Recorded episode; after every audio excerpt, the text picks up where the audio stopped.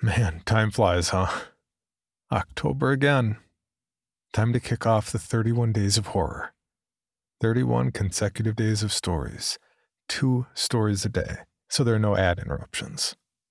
Before we get going, I do want to remind listeners that this show does list content warnings in the show notes. As such, if there's some subject matter that you find difficult to listen to, we do list some of the more difficult themes in those content warnings for each story. We don't announce them on the show itself as it can serve as spoilers for the story. So please, see the show notes before listening if there are certain topics you find difficult to hear. We do our best to cover major content warnings such as assault, child death, suicide, animal cruelty, and the like. And please remember, this is a horror fiction podcast, and sometimes horror is horrifying. We work very hard to present a lot of content this time of year for a wide variety of topics and offering a wide range of scares. I speak for all the narrators here in that I hope this show serves to accentuate this very favorite time of year. I don't think there's really much else to say beyond. No.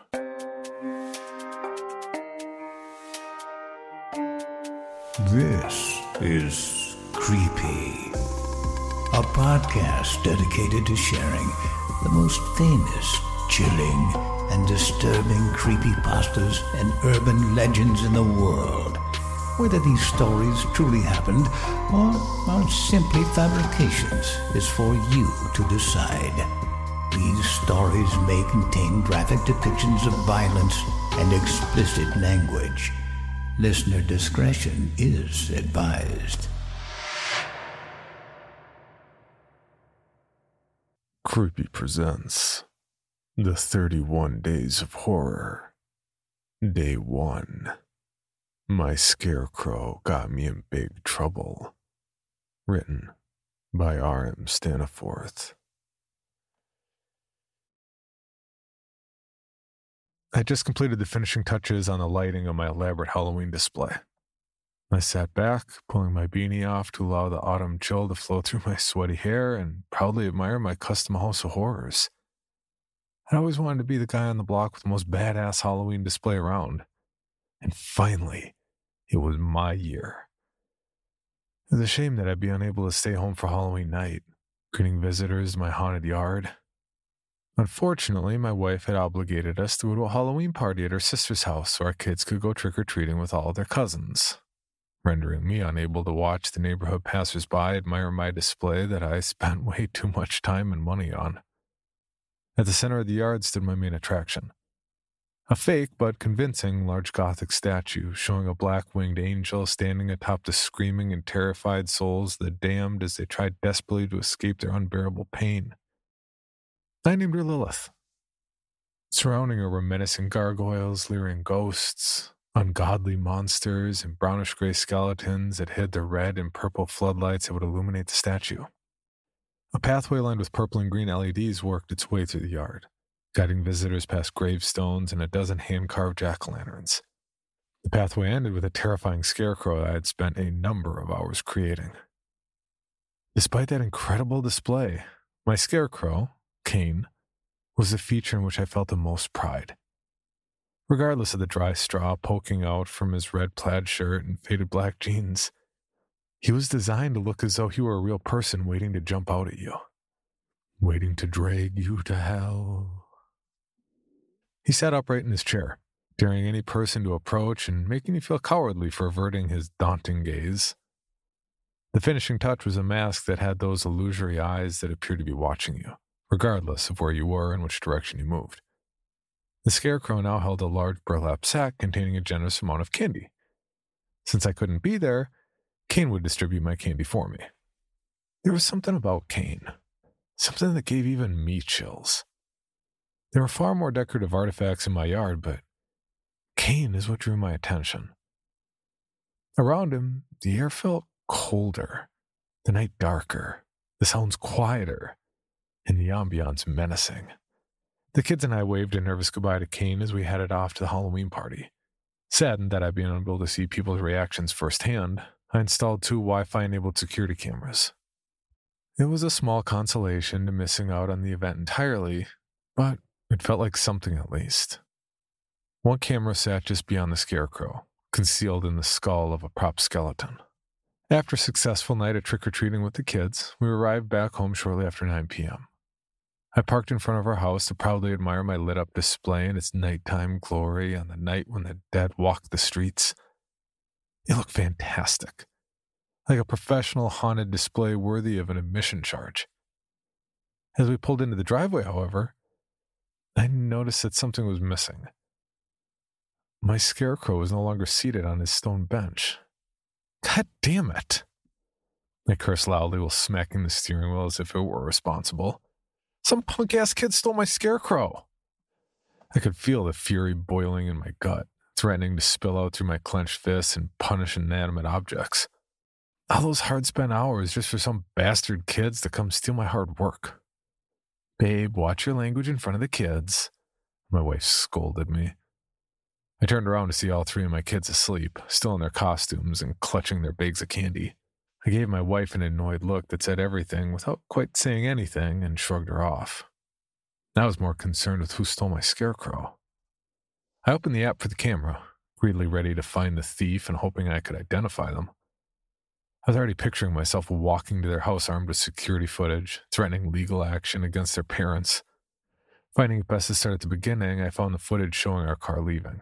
I skipped past the dozens of trick or treaters stopping by to take candy or sometimes greedy handfuls from the burlap sack that was carefully guarded by Kane.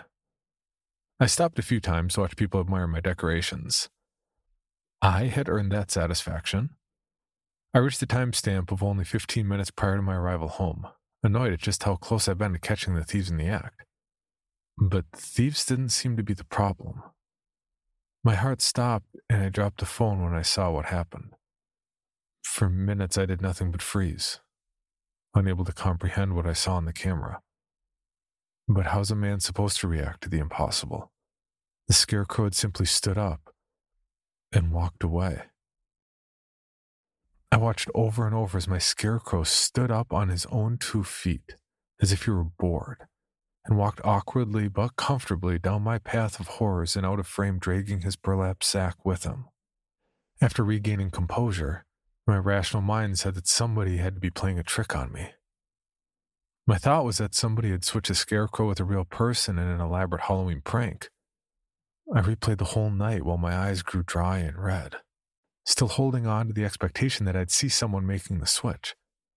But in all my footage, nobody touched Kane. Out of desperation, I posted the video to my social media with the caption Funny prank. Please bring my scarecrow back. The next morning, after only two hours of sleep, I filled my coffee mug extra full and logged on, hoping to see one of the friends taking credit in the comment section.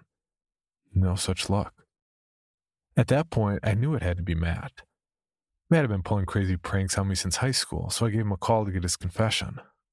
Hey man, I don't know how you did, but you really outdid yourself this time, I told him over the phone. But can you bring him back today? I want to have everything packed up this week. What are you talking about? Matt asked. My scarecrow? Somebody switched him out with a real person to freak me out. I wish I could take credit, man, but it wasn't me. I'm in Fruitville with my parents. Seriously? I asked. Fruitville was an eight hour drive. You swear you're not messing with me? I swear, dude, Matt replied with confidence. All right. Thanks, Matt, I said before hanging up. If it was really Matt, he definitely would have taken credit. I didn't have much time to think about it, though, as the news had broken of a missing kid in a nearby neighborhood just a couple blocks away. Apparently, he'd never come home on Halloween night. His parents believed that he went to a friend's house after trick or treating and didn't notice his absence until the following morning. But the boy was gone. Nothing like this had ever happened in my community, that I could think of, anyways. As involved and genuinely concerned members of our community, my wife and I eagerly joined the search party. We walked through the neighborhood backyards, bushes, sewer drains, business dumpsters, and beyond, exhaustively searching for the missing boy who was last seen wearing a Black Panther costume. In a collaborative effort with other members of the search party, we searched every nook and cranny and scanned every undeveloped field our suburb had to offer. By nightfall, there was a full scale Amber Alert out. Tired and worried, my wife and I returned home to relieve the babysitter. We tucked our kids into bed, a little more affectionately than usual. Everyone in our community felt uneasy at best. Although nobody was willing to say it out loud, we all knew what the statistics say about when a child's been missing for more than 24 hours. By the following morning, we'd be searching for a body. I couldn't help but think how distraught I'd be if my kids were to go missing like that. Before bed, I checked my phone one last time for any news on the missing boy. A notification slid onto the top of my screen. It was the app for my security camera, which was still hidden in the skeleton. The notification said, Motion detected in front yard. I swiped it to tap into the camera's live feed. The grainy night footage wasn't exactly high quality, but what I saw could not be mistaken. There was Kane, the scarecrow, walking up my Halloween pathway with his burlap sack dragging behind him. At first, I watched in shock, terror mixed with my exhausted state, which soon turned to annoyance and then anger. As Kane sat down, I snapped out of it and grabbed my shoes, trying to jam them on my feet as I hurried out of my bedroom, determined to catch the goddamn prankster this time. I ran outside and jumped over the plastic gravestones and skeletons, knocking things over in my hurry to catch whoever it was in that scarecrow costume. It was infuriating that anybody would be pulling a prank like this given the missing child. The community was scared and distraught. I didn't care if it was a friend, they deserved a good punch in the jaw. I swung my right arm and threw a haymaker at the scarecrow's face, expecting it to contact the face of the prankster. What happened, however, was the head of the scarecrow fell off, landing with a soft thud several feet away. I looked down at the scarecrow's torso, expecting to find a person's head in there. I ripped open the buttons of the plaid shirt, but the only thing I found was the dry straw and used rags that I'd stuffed the scarecrow with. I was confused, exhausted, and overwhelmed, and felt as though I might be having a nervous breakdown. I backed away from the scarecrow, but as I stepped, I tripped over the heavy burlap bag and landed staring right into the scarecrow's menacing eyes. His stitched smile and beady black eyes stared into mine, enjoying my fear and agony. I tore myself away from the frightening head, struggled to my feet, and kicked the head as hard as I could, sending pieces of straw and rags scattering. I then turned my attention toward the burlap sack that I tripped over, wondering why the hell it was so heavy. I put a lot of candy in there yesterday, but the bag wasn't that heavy. As soon as I opened up the burlap sack to peer inside, I screamed and fell backward at the most grotesque sight I'd ever had the displeasure to witness. For tucked inside the tattered and worn burlap sack was a young, motionless boy, twisted and broken at impossible ankles. A boy who was wearing a battered and bloodied Black Panther mask. For your bonus episode, Creepy Presents 46 and 2, written by Steve Rogers and narrated by Nate Dufort. Out in West Texas, there's a fence. I know there are a lot of fences out in West Texas. But if you happen to look at this particular fence a little closer, you'll notice that it's strung with razor wire, which, practically speaking, isn't exactly the best for keeping cattle penned, as razor wire is designed to really hurt things trying to get through it. Typically, ranchers want to avoid this for their herds. If you happen to follow this particular fence far enough, you'll come to a rather simple gate made of a large bar on wheels that swings away over the dusty road and protected with a simple combination master lock. This kind of gate is the gold standard out here. And really, it's all that's needed to keep folks off the deer lease or the cattle graze.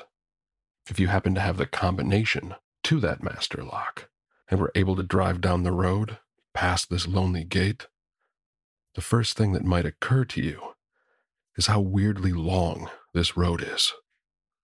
And there's a good reason for that. It's because they want to know who's coming towards them. After a while, if you kept driving down this dusty road, past that lonely, simple gate, you'll come to a much more formidable gate, complete with a very stout looking roadblock and a guardhouse containing anywhere between two and five very serious armed guards. These guards are usually in a fairly bad mood, as the guardhouse doesn't have air conditioning, and it tends to get mighty hot out here in West Texas. Once you show them your ID, Charon Tech security clearance badge, and assignment papers, they'll raise that formidable roadblock and gruffly wave you on your way.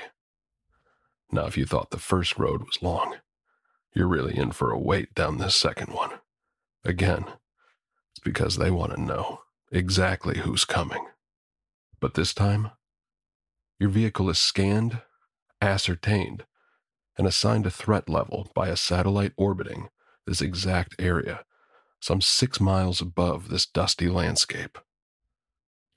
Incidentally, if you reach a high enough threat level without proper clearance, a command is sent to a security weapons system, which can, and has, reduced cars and occupants into well ventilated blocks of metal and flesh using laser guided chain guns. So, good thing you're clear. You may be asking yourself, why is all this even out here? It's a pretty good question and I'm happy to answer that for you. This is one of Charon Tech's top facilities, and security's been beefed up quite a bit after a particularly violent incident in their research and development department last year. Openly speaking, and confidentially between you and I, they're still recovering, and there hasn't been any solid resolution to what happened. So, to help clarify a little, Charon Tech is a pretty interesting company.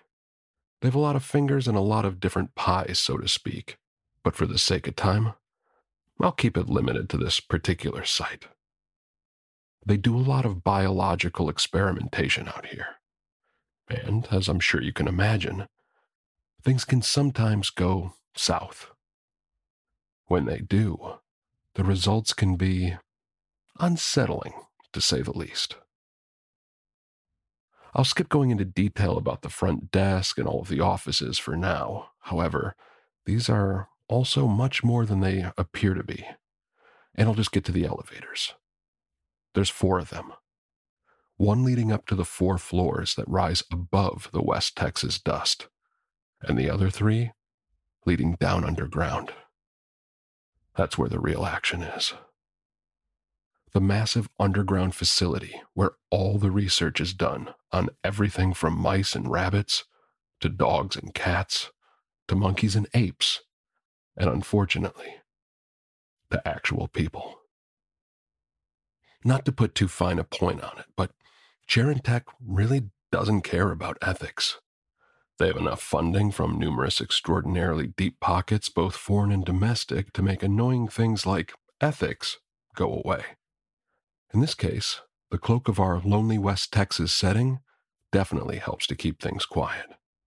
But other things like project titles, some amazing spin doctors, and a multi million dollar PR department tend to smooth things over on the surface, or if anyone comes asking questions. Take, for example, one half of the main part of the incident last year the Cancer and Research Division. While a few less in the know folks were in fact doing legitimate cancer research, others were doing some experimental research to see what else we could learn from and about cancer. As you know, of course, the older you get, the less viable some cells tend to be. And sometimes those less than viable cells may reproduce out of control. Next thing you know, you're having a terrible conversation with your doctor, and your life is dramatically changed. In this case last year, however, the Charon Tech scientists unlocked something interesting. They found a way to not only speed it up, but to give the patient some level of control over it. So they created the metastasis program, and there were several interested parties Across the globe, groups of doctors, high ranking officials in the Pentagon, and even certain war torn countries in the Middle East all threw money at it. Tons of it. So, they started their experiments, which grew in scale until they actually began making real progress. Once Tech had gone as far as they could with animals, and trust me, friend, that was not pretty. They understood that they needed humans for subjects. After all, if you could use your will to control cancer, you need to be able to have someone tell you what they're doing. Unfortunately, smaller mammals don't have that ability yet. Though, again, between you and I, Tech is currently working on that little gem as well, but that's another story. As I'm sure you can imagine, the first few human experiments were pretty horrific. The people that volunteered did so under the false pretense of a super soldier serum. I'm sure you can imagine what the subjects were thinking life would be like after watching a few extremely popular movies lately. However, there were some kind souls who heard they could help and volunteered to assist cancer research. The serum was administered via syringe and adapted to the host's body extremely quickly. In the beginning, the hypercancer, as they called it, did exactly the opposite of what the researchers were hoping it would do. It not only took control of the host, but self destructed the entire subject into a quivering pile of bloody goo very shortly after injection. On paper, it did exactly what it was supposed to do replicate quickly, go along with what the host was thinking. But for some reason, it locked onto a dark place in the host and exploited it, and it decided the host wanted to die instead of be a super soldier. So, quivering bloody goo. It took them 45 failures before they got to what they considered to be a success. Patient 46's real name was Randy Gillum, and he got much more than he bargained for when he volunteered for cancer research. His daughter had died a few years back from leukemia, and he wanted to do all he could to help further the science of healing. He was, yes, was, a good man though I don't blame him for the things that follow. By the time Randy came around, the folks at Charon Tech had been working furiously to make some kind of progress, any kind of progress, as their benefactors were growing impatient and wanted something to show for the ridiculous amounts of money they had thrown at the project. Finally, they felt they were ready, and once the hypercancer was introduced to Randy's body, it initially looked like a success. He didn't immediately turn into a quivering pile of bloody goo. However, things still didn't go according to their plan. Moments after the injection was complete, Randy reported feeling a surge of strength and an advanced awareness of everyone around him. He said that he could hear them, that he could hear their souls, and almost immediately knew that these scientists weren't here to help find a cure for his daughter's death, and were instead actually exploiting it. Understandably, he got upset. That's when the hypercancer really showed its potential. Randy lashed out, not with his hands, but with protrusions that grew at blinding speed from his body in all different directions. The growths took on a hard, almost carapace like shell and pierced through four different people around the room at once, instantly impaling their hearts. At the same time, four other things that looked like sharp toothed mouths at the end of waving tendrils were gnawing away at the leather bindings, binding his feet and legs, and in moments he was free. His wrath knew no bounds as he could see the darkness in these people's hearts, and the death he dealt outmatched their greed, cruelty, and misguided experiments. As his rage grew, so did his power. New tendrils like fleshy, bony saws shredded bodies and threw them against walls and ceilings. Others pierced two way glass and wriggled into brains on the other side. And one poor soul was finally thrown through the bolted and locked laboratory door confining Randy. Through this open portal, he sensed others that needed to be dealt with, and his fury entered the hallway. One fairly new research scientist, Dr. James Cambly, one of the few who actually thought he was there to help on legitimate cancer research, fell victim to Randy's rage and was impaled, torn almost in half and thrown down a hallway about 40 feet where he hit a power junction. His torso caused massive damage to the transformer there, plunging the entire subterranean level into darkness. This suited Randy just fine, as his new eyes now saw the world in colors and shades of shadow that no human had ever witnessed before. While Randy raged on, another smaller but no less deadly and vengeful presence took notice of this sudden darkness from across the complex and knew the time had finally come to act. Elena Moss had been under the ground with Charon Tech all of her life, and she was now seven years old. She'd been through a lot in her seven years, more than any person who lived to be a hundred should ever endure between you and I. But here she was, locked in her bright plexiglass cage and unable to do things that a normal seven year old girl should be able to do. At first glance, it looked pretty cool. She had a big room, comfortable furniture and amenities, lots of toys, even two gaming consoles she could play on.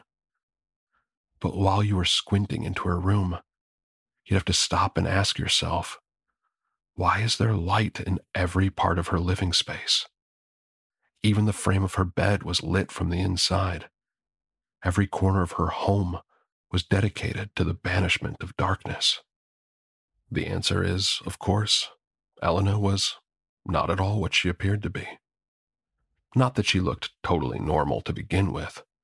The poor girl was pale almost to the point of translucence, and her eyes were deeply sunken into her skull, the skin around them bruised and almost black from a lack of sleep. The eyes themselves had taken on a horrific yellow gold that radiated from her face, even through the bright lights of her cage. Elena had been the second subject of a new human light technology experiment that, while successful, had also driven her quite mad. It wasn't really hard, to be honest.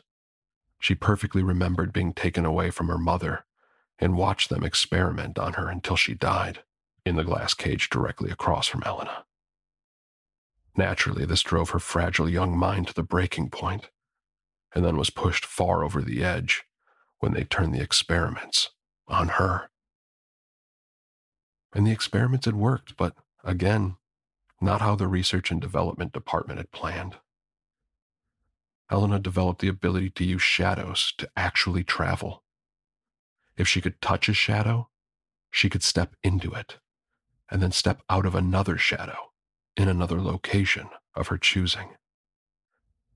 Once she discovered this ability, her madness and thirst for vengeance, even at the tender age of five, drove her to act without remorse and immediately murdered the lead scientist on the project.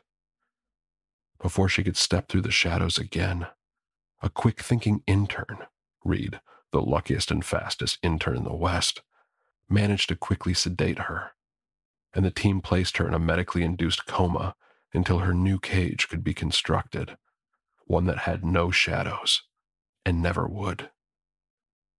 The constant invasive light, the inability to sleep as a result, the rage and her need for vengeance had been simmering just below a boil since she was placed in there more than a year ago. Until suddenly, everything went dark. I won't go into the gory details of the things she did to those folks down there, but in most cases, she didn't even need tools or weapons to do what she did. It looked like she just appeared from a shadow, pulled part of someone in, and then blink, that part was just gone. Ceilings, floors, entire hallways were slick with blood. Corners were the worst. There were body parts that just ended, torsos that were cut so cleanly, nothing on earth could make an incision like that, at angles that didn't make any sense. And she left behind lots and lots of stumps. Elena was blinking all over the place, gleefully exacting her revenge when she came across bodies that did not belong to her vengeance. Naturally, this intrigued her. She was still seven years old, after all, and she paused long enough to hear the source of this new violence. She stepped through her shadow and was able to see patient 46 doing his thing, and he immediately stopped. He sensed her in the shadow. He turned towards her and fell to his knees. Suddenly helpless, all thoughts of destruction and vengeance immediately drained from him when he saw this angelic little girl with glowing yellow eyes that almost, upon sight, deeply reminded him of his own daughter. He reached out a hand towards her, tears in his eyes. The little girl cautiously came forward and placed her small hand in his palm. Security cameras caught the very short exchange between the two before they vanished. What's wrong, mister? Elena said in an adorable West Texas drawl. Why are you doing this to all these folks? Tendrils were searching the space around them both now, waving behind him, slinking around Elena's feet. Some were being reabsorbed by his body as he spoke, others appearing out of his back and sides, and toothy grins appeared in his neck and arms. It took him a moment to compose himself, but wiping his eyes, he managed a small smile.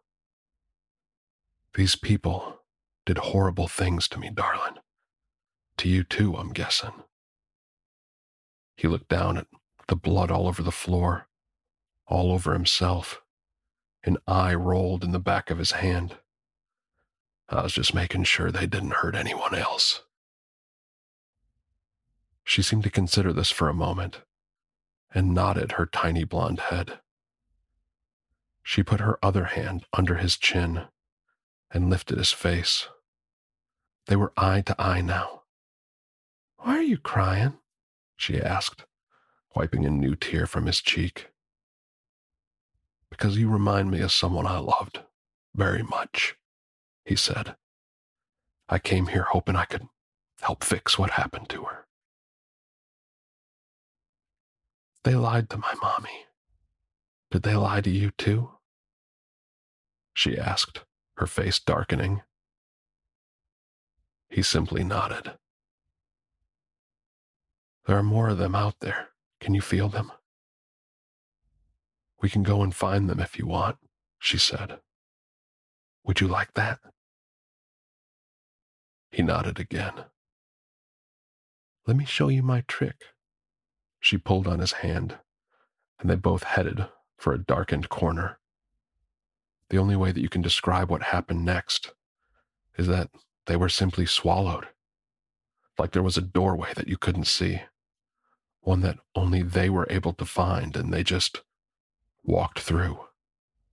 And then they were both gone. To date, Tech hasn't located them, though fortunately, there also haven't been any other attacks at other locations. Maybe they're waiting and biding their time before striking at again, trying to find the most critical location or branch that would effectively cripple the entire organization. Or maybe, hopefully, they just want to live like normal people and be left the hell alone. As the former CEO of Tech, I felt it was important to get this out there, openly, friend. I'm not sure how much longer I have to live. This organization isn't big on golden parachutes or retirement packages. And honestly, there's a lot that they've done and that I've allowed that I'm not proud of. I'm going to share as much as I can for as long as I can and this is just the first of many stories I have for you. I know you'll judge me, and I deserve it. But please know that in my telling you these things, I'm not looking for redemption. I'm looking to expose the company for what it is. We made monsters. For more information on this podcast, including how to submit your own story for consideration, please visit creepypod.com.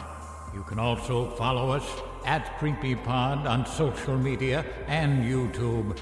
All stories told on this podcast are done so through Creative Commons Share Alike licensing or with written consent from the authors. No portion of this podcast may be rebroadcast or otherwise distributed without the express written consent of the Creepy Podcast production team and the story's author.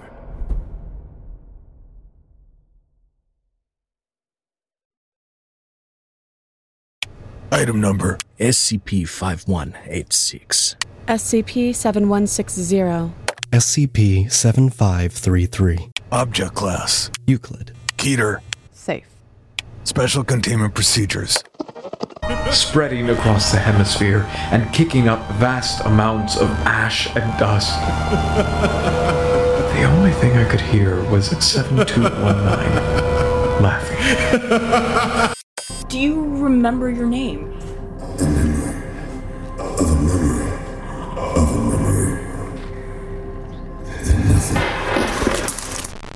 Counseling. Appointment update. I feel them again. Heartland Counseling. Appointment update. They're in my ears! Heartland Counseling. Appointment update. Nobody understands! SCP Archives is a weekly fiction podcast. Each episode, we dive into the strange, the unknown, and the. Find us on Apple Podcasts, Spotify, or at scparchives.com.